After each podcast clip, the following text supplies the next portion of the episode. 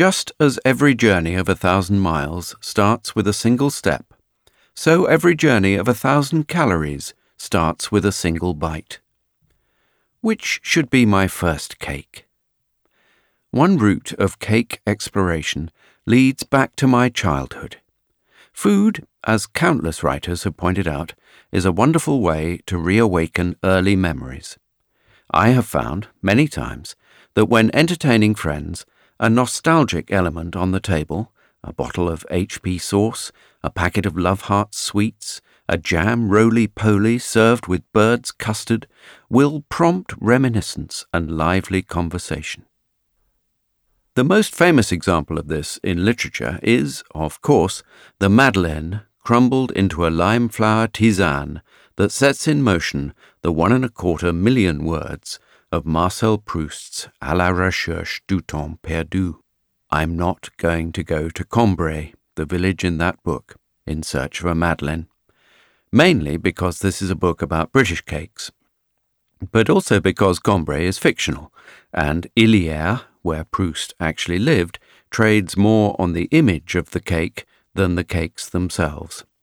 I'd also like to point out that according to Proustian scholars, in the first draft of that novel, the narrator had his memory stirred by a piece of bread and jam.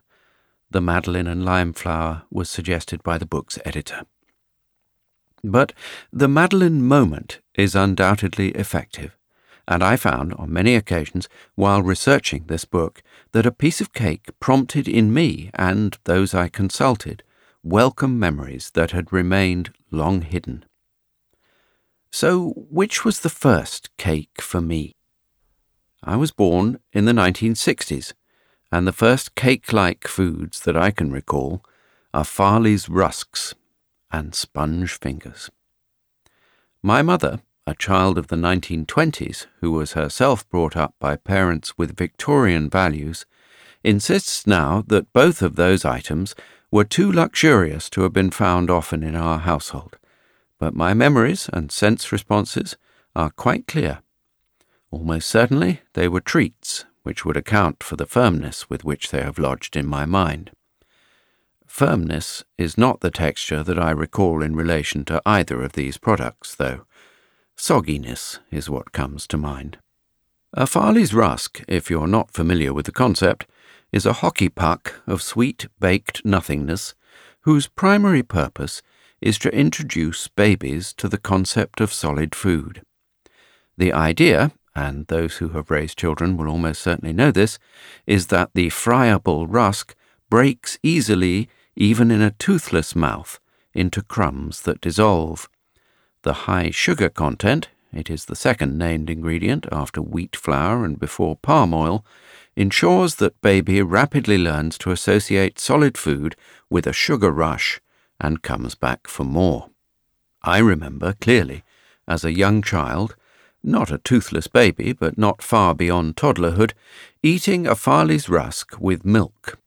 The rusk sat in the base of a small bowl which was decorated with incidents from the exciting life of Peter Rabbit.